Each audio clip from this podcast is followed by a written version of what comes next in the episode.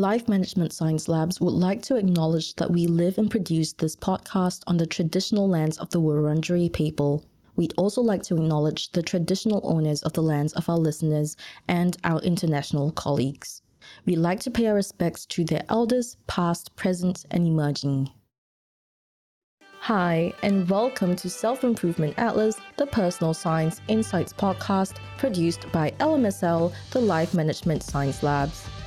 We are champions of life management science, providing structured insights informed by science and inspired by practice on key aspects of conscious living.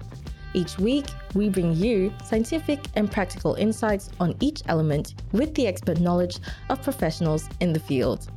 I'm Marie Stella, your host from Melbourne, Australia. Let's start the show.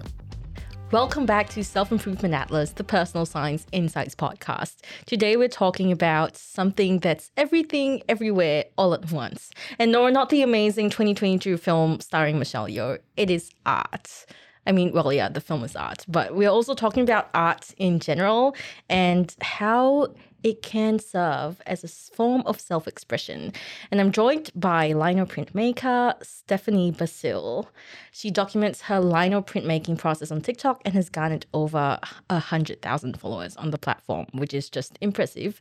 Hi, Steph. Lovely having you on the show. Hello. Thank you so much for coming in. No worries. Um, we can talk about everything everywhere all at once if you want. well, maybe in the open mic section. yeah. So, how are you going today? I'm good. Thank you. Thank you for having me. I'm excited. I'm excited too. So tell us a bit about your lino printmaking history and how you got into it, how you found your style. Cool. Um, I will keep it relatively brief, I guess, because it's a long story somewhat. Um, probably first got to do lino printing back in primary school, touch pointed again in high school in art. Um, I think I might have done it at TAFE, not sure. But then, like everyone else in the pandemic, I picked it up again in 2020 and I kind of struck a deal with my partner and said, all right, I'll just stick to this one medium for 12 months just to kind of limit the creativity, which is sometimes a good thing. And from there, I started posting it online and it really took off. So then I just was like, well, I think this is the medium eh, that I not only enjoy, but people enjoy watching. Um, and so I stuck with it, and here we are today in 2023, and I'm making a somewhat living off it, which is nice. That's amazing. Yeah. That's really the dream to make a living of what you love doing. Exactly. Um, are there any other kinds of art that you dabble in? Um, yeah, I guess I I've practiced art for most of my life um, in different forms, and I I've done all different types. I'm not very good at like oil painting, that kind of thing. I wish I was better, but I'm sure if I practiced, I would be. Um, I used to make uh, like shrinky dink jewelry and like I used to embroider, do embroidery art. So I've always done something creative, but I think landing on lino printing was a good choice. That sounds really good. I wish I could start doing lino printing at some point, but I just never like I never even learned the basics of it. So it just seems like something that's so far out of my realm and I just use like gouache paint or something. No, you can so easily like uh, so if anyone out there, including yourself, wants to start lino printing, I would highly suggest just getting like the speedball lino printing kit because you get everything in it. You don't need anything extra and you can just play around with it and if you like it, you might want to continue and buy more things. And if you don't, then you can just keep it in the box of hobby stuff, which I seem to collect with all my crocheting and random hobbies that I collect over the years. oh, yeah, that is actually a good idea. And I guess you don't have to be like perfect at it or anything. You can just be a little like tippy mm-hmm. uh, of your toes yes. into the hobby. Uh, now, before we get started on the interview, uh, we like to get to know you better. So I'm going to ask you a few questions about what media you like. Okay. This is Have You Met Steph Bursill? Uh, what is your favorite book? Oh, I really like my favorite book that I loved since childhood was Alice in Wonderland, which oh, is just like it's just a real, literally a trip.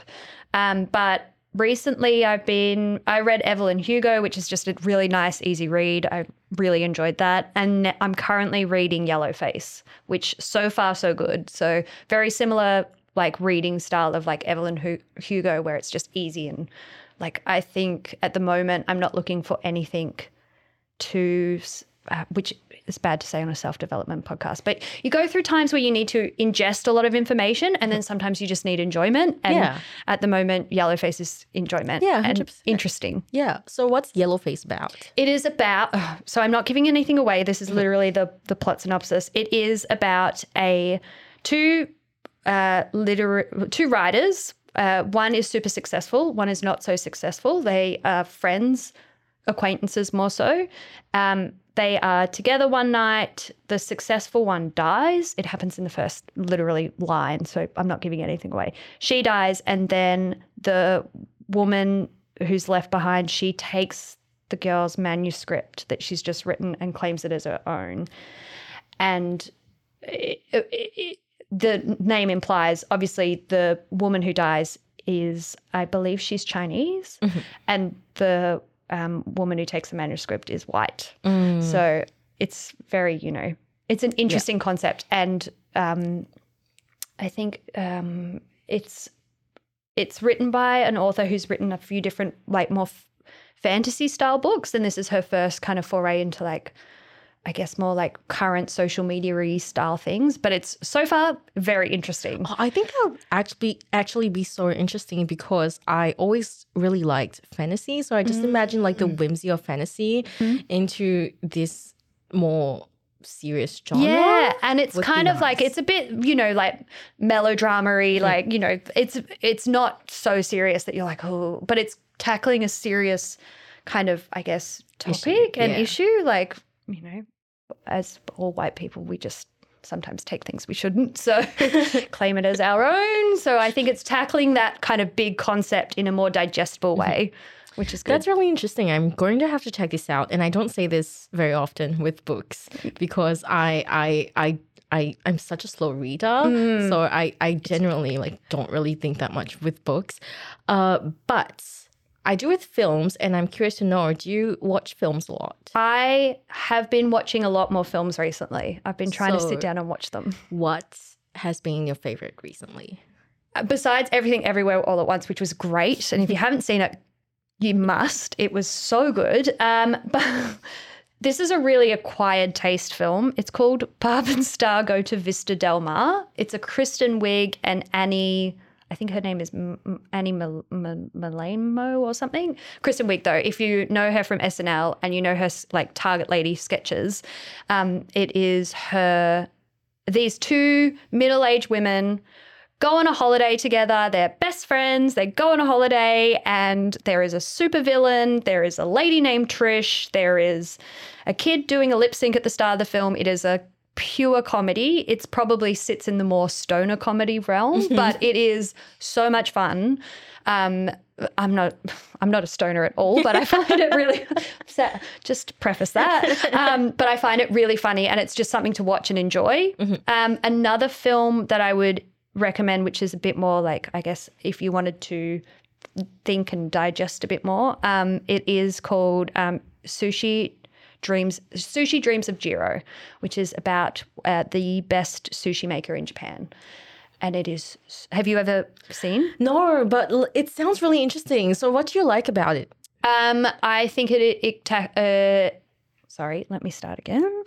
I really enjoy the conversation bet- it has between a father who is at the top of his game in the top industry and the son who is set to take over and that dynamic is super interesting. And the one thing that i've always pulled from that documentary is that uh, jiro believes that he because everyone's like your sushi's perfect. And he says the moment i reach perfe- perfection in my sushi is the moment that i mu- i will die because that is my purpose in life is to make that perfect sushi but i will never get there and it's kind of it puts into perspective like you will never be perfect nothing will ever be perfect even though everyone says to him like he's one michelin stars with this sushi which is so wild because it people would say it's just sushi but it's like if you go and work with him you've got to you know wash the rice for two to three years before you even get to touch a fish. Like he's all about like everything has a purpose. And everyone's like, Your sushi's perfect. And he's like, Absolutely not. It will never be. Oh. And it's just like, Yeah. oh my God. It sounds very like um it sounds like one of the those films that makes you question everything Mm-hmm. essentially. And I do love um a film like that that, you know, makes you reconsider perspectives. Yeah. So I definitely would be checking that out. Um do you listen to podcasts much? I do. I constantly have a podcast in my ears. so what's the last podcast that you've listened to? Um, I just finished listening to Scamanda, um, which is um, Scam and Amanda rolled into one. It is about a woman who, uh, in America, who says she has cancer. Does she? Maybe not. Is that the entire uh, premise of the podcast? Yeah, so it's a it's a uh, true it's a woman who's investigating uh, an investigative journalist, and she talks to all the people who were affected by Amanda. It's it's probably easy to say, yeah, she was lying about cancer, um, but how she does it and it, lying about something isn't necessarily illegal, mm-hmm. but some other things are, and how it affects the people around you. I would say if you are somebody who is either going through cancer or has had somebody recently gone through it, it might not be the podcast for you. It does get into detail, it does show the impacts of cancer of people around you and what that means, but it is so interesting. That does actually like I don't want to keep saying this because I don't want to cheapen the quality like the like the meaning of my that's so interesting but that genuinely does sound so interesting and I love podcasts um where investigative journalists do all of these deep diving. Yes, and it's all of these women who and men who are around her during this time, and you know, it's so fascinating to believe that someone could lie about that mm-hmm. because you just would never. If someone said to you, "I've got cancer," you'd believe them.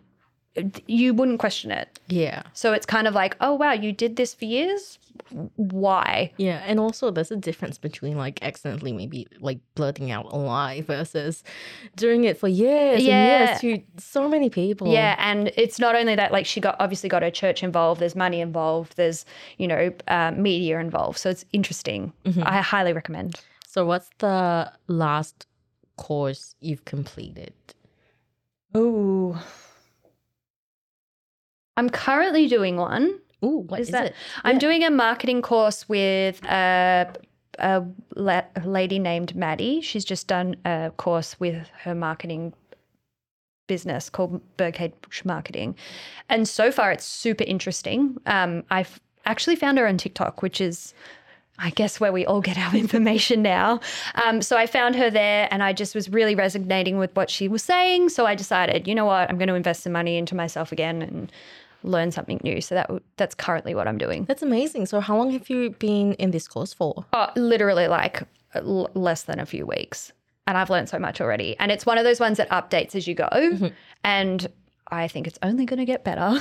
That's great. Uh, how long more do you have? Uh, I don't know. I think you, you, it's self-paced. So I guess as she up, th- she's uploaded probably like five or six modules, and then she will continue to upload more. So it delves into you know finding audience, talking to the audience, marketing through socials, through at paid ads, through website, all that stuff. That sounds really interesting, and I hope you get so much more out of it. I hope so.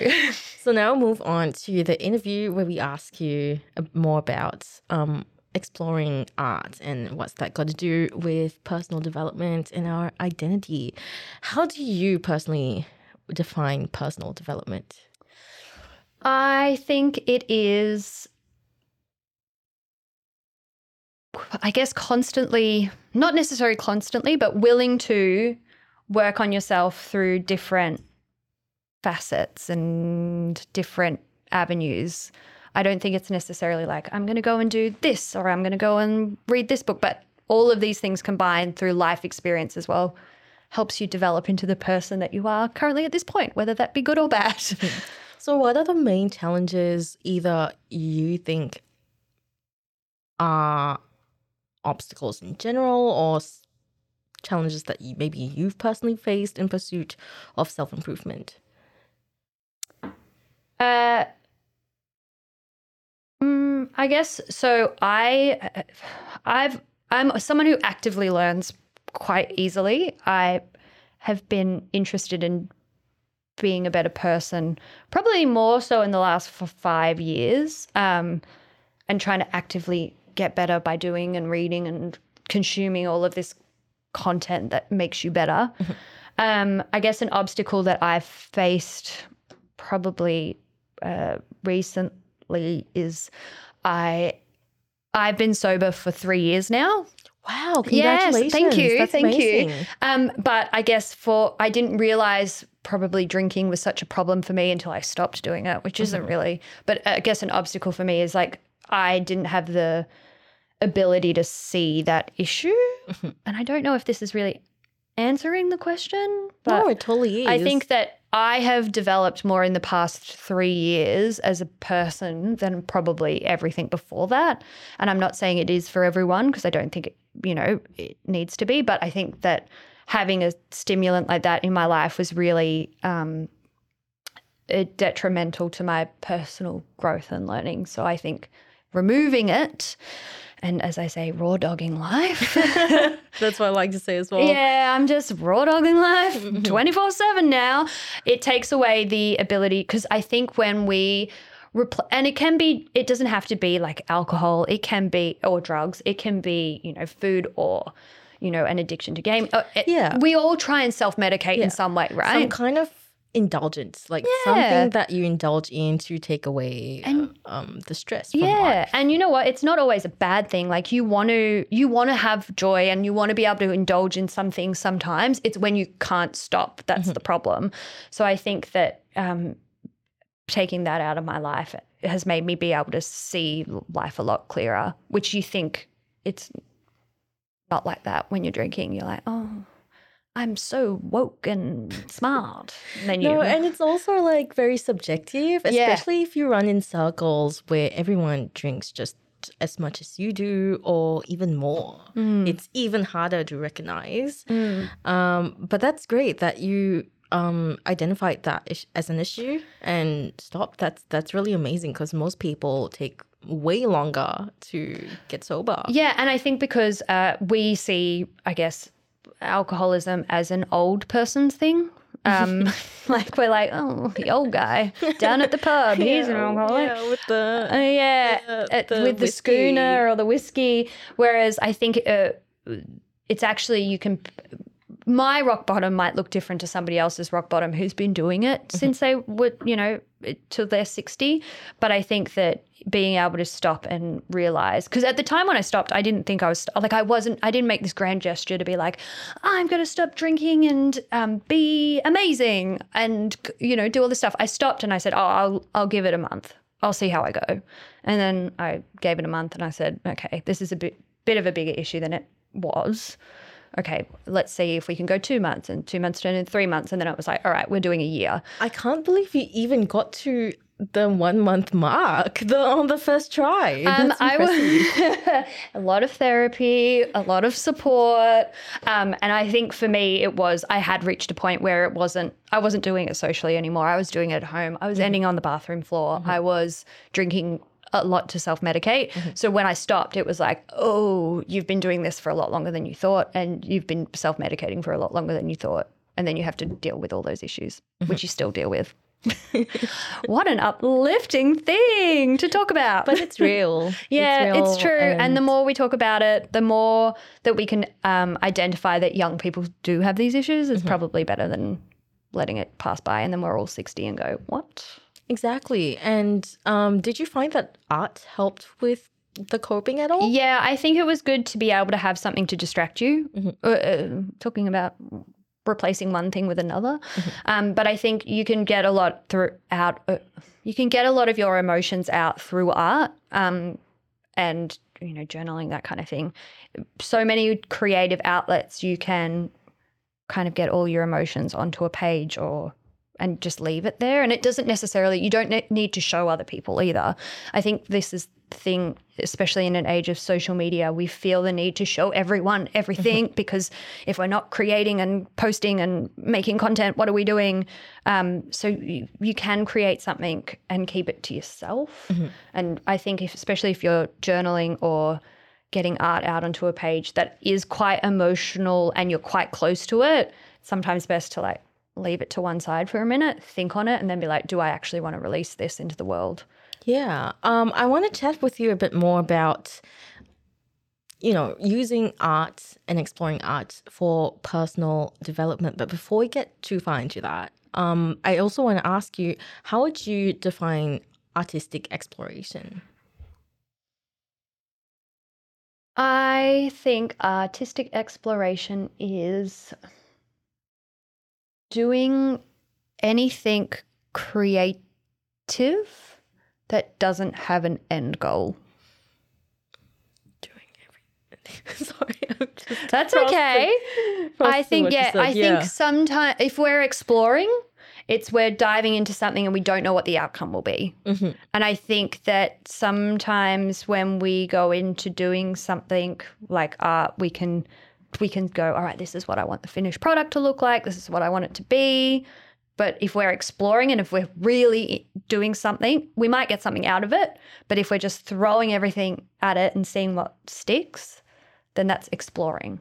Right. It's kind of like when you are playing a video game and you're not really sure where you're going and you just like find little treasure chests along the way, not really actually progressing in any way. You're just collecting things and looking at the views and Yeah. seeing whatever. And even like if you defeat enemies or something like that, um, you don't really get anything out of it. You're just kind of playing around. Yeah. And I think video games are especially good at this. They have stories within stories within stories, which is so good because these people who make these games are incredibly creative. um, and yeah, you might not get to the finish as well as cliche as it sounds, you might not get to the finish quicker, but you'll enjoy the journey. Um, you know, but it's Yeah. true. Like if we're if we're actually enjoying the art we're doing and making, that's part of like, that's kind of all that there is. That's all that really. matters. Yeah. Um, so back to when we were talking about exploring art for personal expression, self-expression, that's the term, right? So in your opinion, how does art shape our personal identity? Well, it's probably one of the first things we do as a kid. We learn to color and draw before we learn to write or even speak sometimes.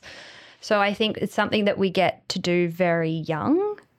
Um, and sometimes we get we get that will be fostered for our whole lives and we get to do it a lot and then sometimes it won't and it go away from it. Mhm.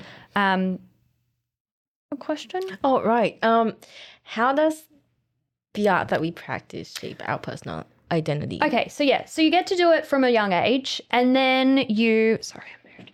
Um, you get to do it from a young age, and then you either stick with it or you don't. And I think that if you stick with it, you will find out more about self-expression just purely from like the way you dress, the way you view things, the way you get the way you see the world will be different. Um, and I think the cool thing about it is when you see someone who stopped and then gets to go back to it and gets to start to be creative again, because I'm talking about the person who did it as a child, got told that no math, science, uh, which is also there's art in that. But, Yeah, there is art in that. but, uh, yeah, but you it's a know, whole nother like, topic. Yeah, but like the um traditional forms of art, Yeah. essentially. Yeah, is what we're exactly. If we go into, um, you know, you go into an office job and then you get to, you, you start living in, in the real world, quote unquote, and then you get to come back to it. Seeing somebody come back to it and really start to get into it, it's quite cool to watch someone do that because I guess I've been creative all my life, so I don't know any different. But seeing somebody be reignited and get pure enjoyment out of creating is so cool. And people like you don't have to be great at it. Mm-hmm. Like I think there's this mis- like I'm not even that great at it. I do it. Oh, come I- on. Like I I'm I'm better and I will continue to get better because Mm-hmm. I focus on it. But you don't need to be great to pick up a pen and draw. Yeah, you don't have to be the best. No. And I'm never going to, like, there are some lino printers out there that are amazing, like, so good. But I'm okay with where I'm at right now. And, like, if you're wanting to see, like, jump in there and you're kind of holding yourself back because you're worried about it's not going to be as good as, it won't look as cool as, who cares? Just pick up the pen. It's, do it. Yeah, I think that's something that I realized as well in my mid 20s because um, as a child, I loved art so much, but there wasn't much of a space for it where I grew up. And maybe it's also like the household I was brought up in because my childhood best friend's mom was an artist. So she really did um, help my best friend kind of nurture that love for art and, you know, pick all types of art up and really appreciate it. Whereas my mom, my parents didn't get into art at all. So I just never got into it. And a lot of the extra classes I took were like the furthest thing from art. I went to science camps, which is also like, again, it's, it's like kind of art, but not It's really very the um, different. art that I was hoping for. Yeah. Yeah. And then just like moving away and being able to explore the kind of art and the types of art that I want to do um, has been very interesting. Mhm. Yeah, what you said reminds me a lot of the next question, which I have for you, which is how does participating in art influence our personal development journey? Has it influenced you personally in any way? Yep. Sorry. Could you elaborate? I can, yes. Um, how does participating in art? Okay. Um, I think you get to know yourself more when you get to c- create art and things, and whether it be music or you know a play or fine art. I think you get to start to explore different parts of yourself that you might not normally have done. Um, you know, that might be topics that you might want to kind of touch on and delve into. And I think that it can also start a lot of conversation with people. So, uh, if we look at someone like Keith Haring, who is an amazing street artist, his work is quite simple. And he- the way he gave it to his audience was he put it on the street, but the topics are quite serious. So it started a conversation of what does AIDS mean in 80s New York City? Like, what does safe sex with gay men look like in New York City? What does love look like in this world? And it, and you know, it was barking dogs. It was on, you know, Sesame Street. Like, he contributed so much to us as a culture that it got conversations happening that might not have happened in households you know it i think art has two sides to it there is the creating of art which you can learn about yourself and then there is the exploration of art movements and artists and the stuff that we consume can start conversations and self development in that way. So there's two ways you can do it. And when you create a piece of art and you give it to the world, you kind of give up ownership of it, um, whether that be a movie or music or you know anything. You kind of give it to the world and go, here you go, decide what you want to get out of it. Um, and I think that it can spark really important conversations and um, and it can show just like in it, representation is important in you know tv and movies and on the news and all that kind of stuff it's also important in art and i think that we get to have really important conversations around um, who we are as a people um, because we get to see different types of art and the impact that art has. Um, and even so, an example would be recently, I think it was in the Met, they've acquired this work where the subject matter is it's like a work from the 1800s or something. And the subject matter is uh, two white children and they realized that there was actually behind that had been painted over there was a black uh, slave child in this portrait originally and they painted it out they'd erased it. So they're going back in and putting that stuff back in and there'd be hundreds of portraits like this. Like you can't tell me this is just the one that it happened to. It's the one that you discovered. Exactly. So it's kind of interesting to look at this and go, all right, that's a conversation we need to have. This erase, this erasure, is that the word? Yeah. This Yeah. erasure of like uh, the way that slave, the, the sl- what happened that it's we've kind of just whitewashed it and gone no no no don't look Like, don't oh, look that here didn't happen yeah. at all. and it's like, well, no, having this art it is important because we get to have these conversations about it. Mm-hmm. And why did we do that? And you know, and and I think that develops us as people because it's easy for us, especially as white people, to say. Yeah, no, no, no. It was just of the time. Like, but we get to have this conversation now of, well, yeah, it was of the time, but look, look at the times we're in now as well Yeah. look at the art that's being created now look at the art that is allowed and not you know i think that art has can contribute quite a good conversation and artists will always like big art not big art any artist can at when you look at certain bits of time will have a commentary of what's happening in the world around them Yeah, uh, I love the way you put that very, very eloquently um, as well. And so, if I understand what you're saying, if Like, the uh, rambling gets reeled in a little no, bit uh, no, that was perfect. Like you gave so many examples, and the the the way I think of it, of what you said, to condense it, is essentially well, arts can both fulf- fulfill you as a person on a macro level, but also you can use art to contribute to a larger because mm-hmm. So it works in those two ways. It's like input and then output, kind of. Exactly. And I think there is a difference as well between like art that is created for consumption and art that you create for yourself.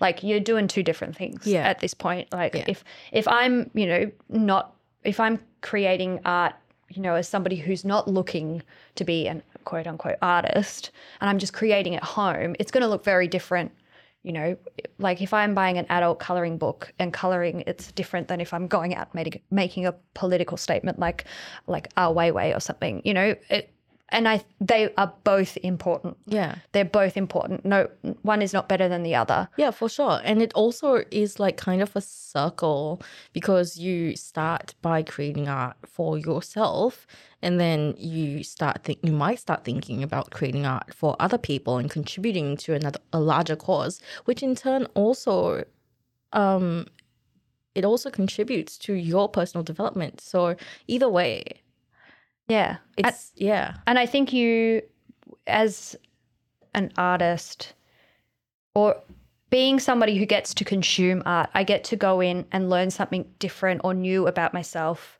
through viewing, mm-hmm. you know, other people's works and having, yeah, and getting to have conversations Yeah.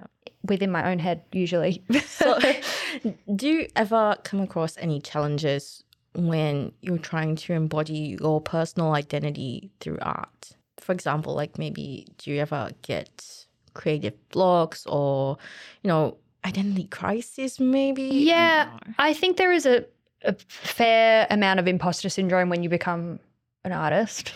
I think that you will always think someone is better. You will always think always think someone has a better point of view or is ta- more talented in what they do.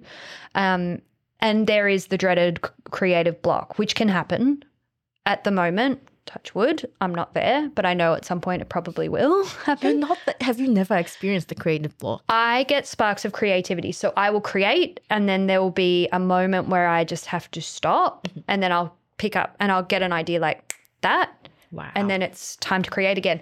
Which I guess you could say there's a blockage there because I'm not. And you're just kind of constant- avoiding it. Yeah, Yeah. it's like you can't constantly create, and Yeah. you will find yourself your times where you're in flow with you know um, creativity. There are a lot of people who write excellent works on this um, that are much further along in their journey than I am. Um, that you've got things like The Artist's Way, Big Magic. Um, these are books. Um, you know, the, the people who are further along, they talk about this how to get over this creative block.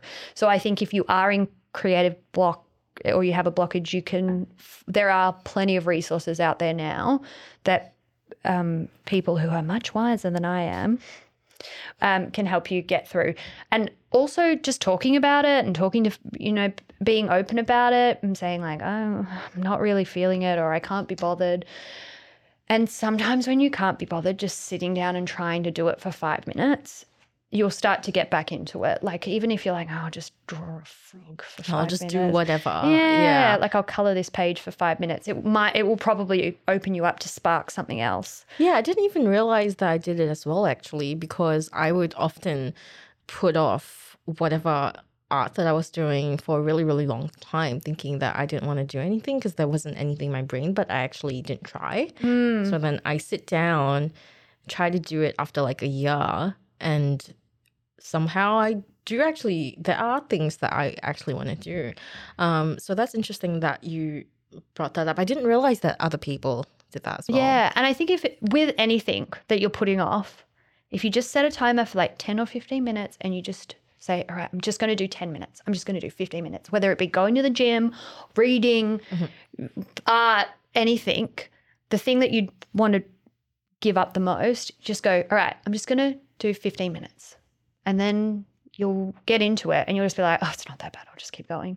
Like it, when you think about it, going to the gym, the hardest part of going to the gym Is is starting. going. Yeah. Like, so if you're just like, all right, I'm getting in my car, I'm going to the gym, I'm getting out of my car, I'm going to go stand on the treadmill for five minutes because that's my 15 minute time. You're going to be there for more than five minutes, I guarantee you. It's all right. That actually goes into a lot of other tasks that you'd put off as well. Like one time I was procrastinating doing I think something for uni and I it wasn't that big of a task. It was just very very simple, but for some reason I was struggling so hard with it and I was at my friend's place um to I don't know, like for some accountability or something and he was like, "All right, I'm going to set a timer for 10 minutes and in 10 minutes you have to finish this or else." Yeah. And I was like, "Okay." And magically within like 10 minutes like right on the dot I finished it. Yeah. The task is never as big as you think it is. Yeah. It, never Yeah, is. It's always just the like thought of yeah. starting oh it. Oh God. And like, like it's it's little things, dishes, washing, Mm-hmm. you know, anything. You're just like, I don't want to do it. but it's like, oh god, set the timer. Yeah, that's so true. All right. Um, so now moving on to the practice slash habits section of the show, where we ask you a bit about your personal habits with practicing art. So, what is a habit that you practice to develop the way you emulate your personal identity through art? I I'm pretty routine driven, um, which is not we can't do it every day, but I think that there is a misconception that art is quite you know sporadic and it's you know uh, late at night smoking ciggies like you know it's very like you know bohemian yeah. um, but in my practice, I find that I am better when I get up early, walk the dogs, go for a run, have a shower, sit down and work from a you know nine to five perspective. Um, and it's not to say that you're not up at 3 a.m. because you've had a spark of creativity and you're all of a sudden like, I've got to do Like, it you now. need to do it now, right now. um, but there are times where it's like, no, just the nine to five grind of being an artist, which sounds really lackluster and less fun than when you go, people go, oh, um, you go, I'm an artist. And they go, ooh, cool. And you're like, ah. Well, Uh, actually, yeah. so I think being able to structure my days is helps me create a fair amount of work. Um, because I don't think I've hit the point where I've created my best work yet. And I think that for me personally, there will come a time where I am creating work that I'm like, oh, I am amazing. and I do think that already. Like, but there I know that the best is still to come and having consistency and being consistent consistent in my creativity will get me there. Yeah, that's a good mindset to have. Um, and so, what are some of the good things about doing this routine, having this routine? Like specifically? Yeah. Okay, cool. Um, so I don't think you necessarily have to get up early, but I do. Um, I think get up whatever time works for you. Because if you're a night owl and you're going to create more at night, then get up at night. Like it doesn't really matter what type of day you do it. But I think if you, uh, if you get up and you, I sit down, I journal, I get all my thoughts out for about 15 minutes. And then I go on to my day and I start to go, all right, what do I actually have to get done here? And I write a list and then I start ticking it off the list. I think there is an added element these days for me as well with content creation. So it's juggling making the art and creating content. Two things that you have to do these days, I think, but take different times. And if I could just create art and it would just appear online, that would be great. But it's not going to happen. Yeah, it takes so much more work than people think it does. Yeah, and um, it and you don't have to do it if you don't Mm-hmm. want. It's not something that's required. Mhm. It just so happens that it's part of my life, so I've got to do it. Um, I guess if tips for having a good routine is just pr- try different things and see what sticks. I meditated for a long time. It worked for a bit. I'm not doing it currently. That's fine. It doesn't really. You're going to move in and out of Yeah. things. You're going to get really good at some stuff and you're going to keep it forever. And then there's some stuff you're going to probably dip in and out of and use That's- as needed. That's part of the human experience. Exactly. So, do you ever set aside some time to um, do art that isn't part of your work? I have more now. I have to, I have started to set myself a goal of I must do a minimum of an hour a day of art. Minimum. For work or for yourself? Both. Mhm. So it's two hours, I guess, in total. Some days I'm better than others.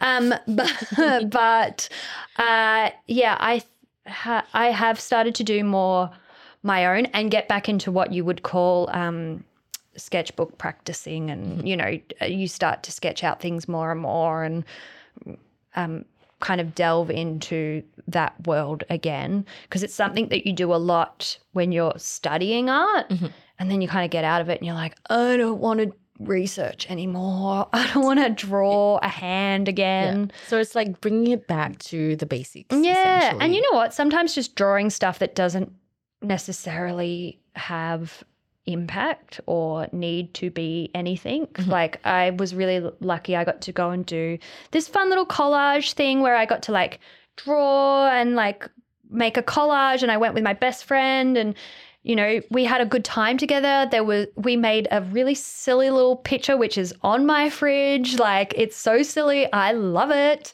Um, and i got to do that and it was so enjoyable. And sometimes when especially when you get start to do your creative outlet as your job it will start to change what that is for you because it is now a job. And i do something where i release a print on the first of every month Yes. that is a deadline I have to keep. Mm-hmm. So I must create this lino print. It's a certain size, so I know that, but what it is, it changes month to month. So that although I really enjoy doing that and I love what I I love whatever I create for that month. It always the spark comes and I go, "Yep, that's it. That's what I'm doing." There is an element of that's for work. Okay, I want to do something creative That's just For for, fun. me, and like- doesn't have to mean anything. And you know what? I'm not going to be a collage person. Like, I'm not going to do this. But then from that, I got, I was like, oh, I really like this color combination. I'm going to use it in this. So, you know, being able to play and have some fun with art, because sometimes art can feel really serious. I think the art world can feel really serious. It's really not. We're mm-hmm. doodling. Yeah. Like, let's all take a breath. And there are times where art is impactful and it should be, but there are times in the creative process where you're like, what am I drawing? Like a dog? Or Like, I have no idea what I'm doing yeah, right now. I'm drawing a banana dressed as a cowboy. Like, it's not that serious. Yeah. So I think there's an element of play that you got to bring back into it. And especially if you're doing it at home just as like for for enjoyment, just being like, "Uh, this is not serious is probably the biggest thing I could say. Mhm. Thank you so much, Steph, for answering all my questions and taking your time out That's of your day. okay. Um, now we move on to the last section, which is the open mic section, where you get to talk about anything that you're passionate about that doesn't have to be related to the topic at all. So take it away. The floor is yours. We did say before this it was going to be about ghosts. Do you still want to talk about? Ghosts? I ghosts? mean, there's a lot of things we can say about ghosts. Are they real? I think yes. I think, I think yes. yes. Okay. Which, which I I've gotten the comment a lot, especially like living here. Mm. I always get the comment the comment that like I well, not the comment, but like I get looks of judgment a lot when I say that You're I talking to the wrong people. yeah, it's always the atheists and the um, agnostic. Oh yeah, my dad would. He's such a science fan. He's like, ghosts aren't real. That is Yeah. literally just matter. Yeah, it's always the atheists. Yeah, yeah. But the good thing is, like, a lot of the atheists that I know, they've softened up a little bit. Mhm. So that's nice. Um, and Have you ever seen a ghost? No, I've never seen one, but I have witnessed um, a possession thing. No. Amazing. Yeah, That- this is meant for you. You're meant to talk. It's No, the- I- your, it's you your open mic, You not can't mine. leave us on a possession and just dip out. I'll like- tell you after. Okay. All right. Well, you listeners, comment below if you want to hear the possession story. Have you seen any ghosts? I've seen a ghost. yes. Tell. Um. So I used to live in an apartment with. So there's two parts to this story. I lived in an apartment with a few. So there was myself, my partner, and two friends. At the time, my friend Kirsto and I, we went and saw a psychic. We saw this psychic separately. She did not know we lived together. She did not know we were friends. So she, uh, Kirsto went in. She said, You've got a ghost in your house. Walking around, she's lost. Yep, cool. You'd say, Yeah, sure, psychic lady. Whatever. Yeah, that seems a bit whatever. Um, then I went in and she goes, Oh, you've got a ghost in your house. She's walking around. She's lost. And I went, Okay. We hadn't spoken at that Yeah. point. And I said, Okay, go home. And I was like, Oh, she said this. And Kirsten was like, Oh my God, she said that to me too. And my partner said, Yeah, I hear her walking around all the time. And I said, this is weird. Her sister used to live in the apartment. She said she'd heard her walking around as well. This is all coming out. I'm like, why did you let me live here? Then one day I was getting ready for work. So it wasn't even at nighttime when you start to see things. I was getting ready for work. I walked out of the kitchen and I turned to my right in our little hallway, and the bathroom door was closed, but I saw a woman standing in front of the bathroom. And I knew instantly that it was not it wasn't somebody in the house it was just a woman black in black and i just stepped back into the kitchen and went okay i've just seen a ghost and then i walked out and she was gone That's it. and uh, we asked her to leave nicely and she left oh, how did you ask her to leave? You just say thank you for being here Bye off you go thank you And she listened. yeah we Oh, didn't hear nice. from her again That's nice. um, I guess is uh, yep. Um, so that's my open mic. Also, I guess the thing that I would probably implore your listeners to do is um, pick up a pen Mhm. and draw the ghost that you saw. And did you? you know what? I haven't yet, but maybe I will. She probably appears in things that I don't even think about. But she's she's like an old Victorian woman. Like very like typical stereo. What a stereotypical ghost. Um, but yeah, I guess Lame. I know. Oh, couldn't we have a modern guy on the phone being like, stocks, sell all the stocks? Um, but I think, yeah, if I could pick up a pen, pick up paper, like art supplies don't have to be expensive. I think it's important to bring creativity into your life, whatever that looks like. That could be the outfit that you wear, a song you write, a book that you write that never sees the light of day. That just five minutes every couple of days, I think you're going to start to want to do it more. And you're going to find out of this whole world. If you're not a part of it, like you get to find out this whole world that exists. And there's a lot of good, sorry, this is a tangent. There's a lot of good docu it's open mic. I can say what I want.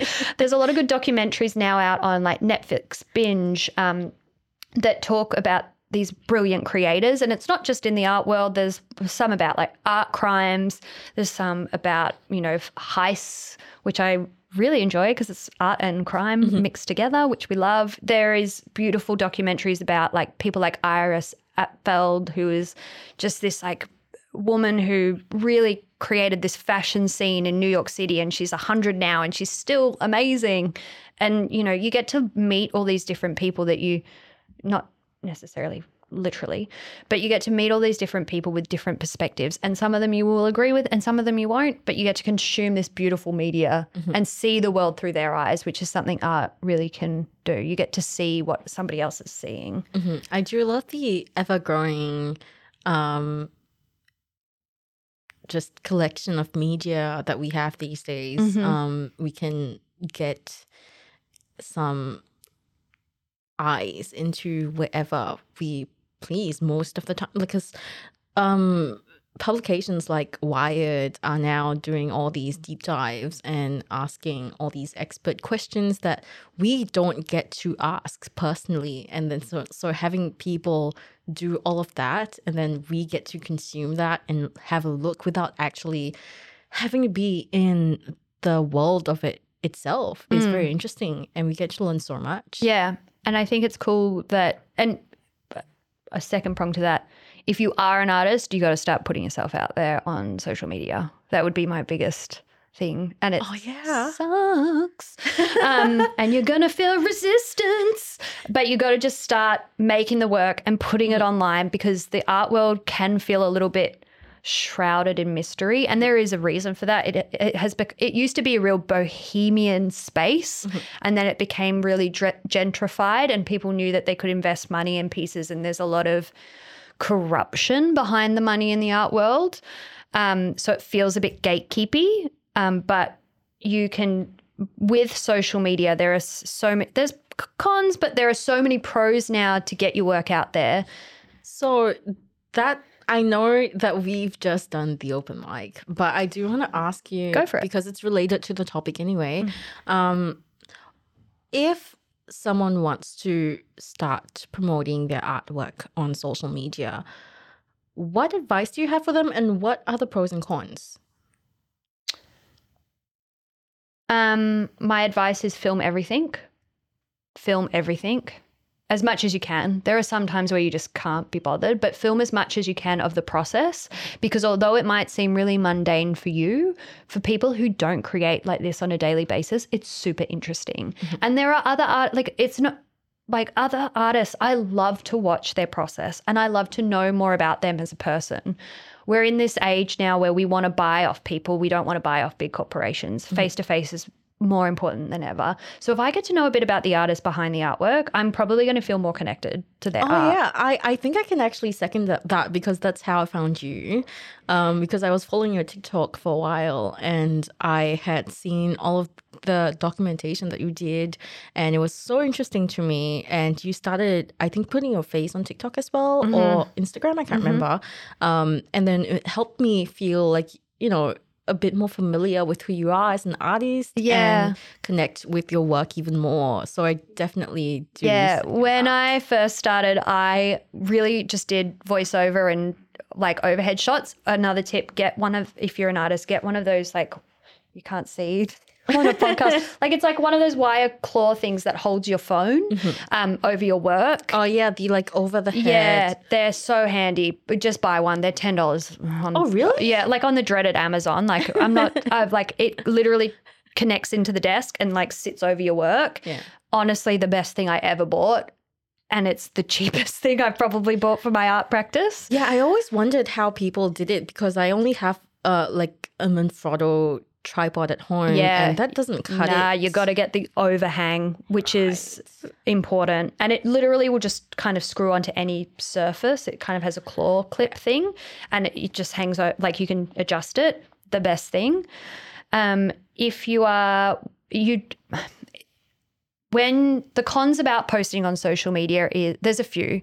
A lot of people will say, um, in the old art world, they don't want you to be, if you're trying to get into the gallery space, essentially the old gallery space, there are new gallery spaces, but they will say you don't want to be a social media artist because they want to cheapen it, um, which I don't think is necessarily true anymore, but it depends on what type of world you want to step into with your art. I think it's stupid, uh, um, but there is an old guard, usually in the bigger cities, that will say, like, you don't want to be a social media artist. But you know why they're saying that? Because they're scared. Because it is taking a lot of power back from these old kind of establishments um, and garbs and anything. Yeah, so do put yourself on social media and contribute to the bigger cause as well at the same time. And don't be afraid people aren't going to like you. That's just a fact. People aren't going to like you. Not everyone's going to like you. Yeah, And that's same in the- okay. in, daily life as well. Yeah, you're not for everyone. That's fine. You're going to find the people who like you. You're going to find the people who you like. Like, if you think about it, people, and I have started to get this more because I have a bigger audience now, but I have people who um, want to tell me how they feel about things. and sometimes I will get spicy in the comments because there's one particular, there's just a few particulars who come up every now and again and they want to pick a fight. And sometimes if I'm in my mindset, I will pick a fight back. Um, but you, you, the best advice is just to let it roll off your back because it's really not that important. There's obviously something bigger going on with them. It has nothing to do with you. They are just jealous of your journey. Um, but yeah, you will, y your art is not for everyone, and that's okay. It will be for someone.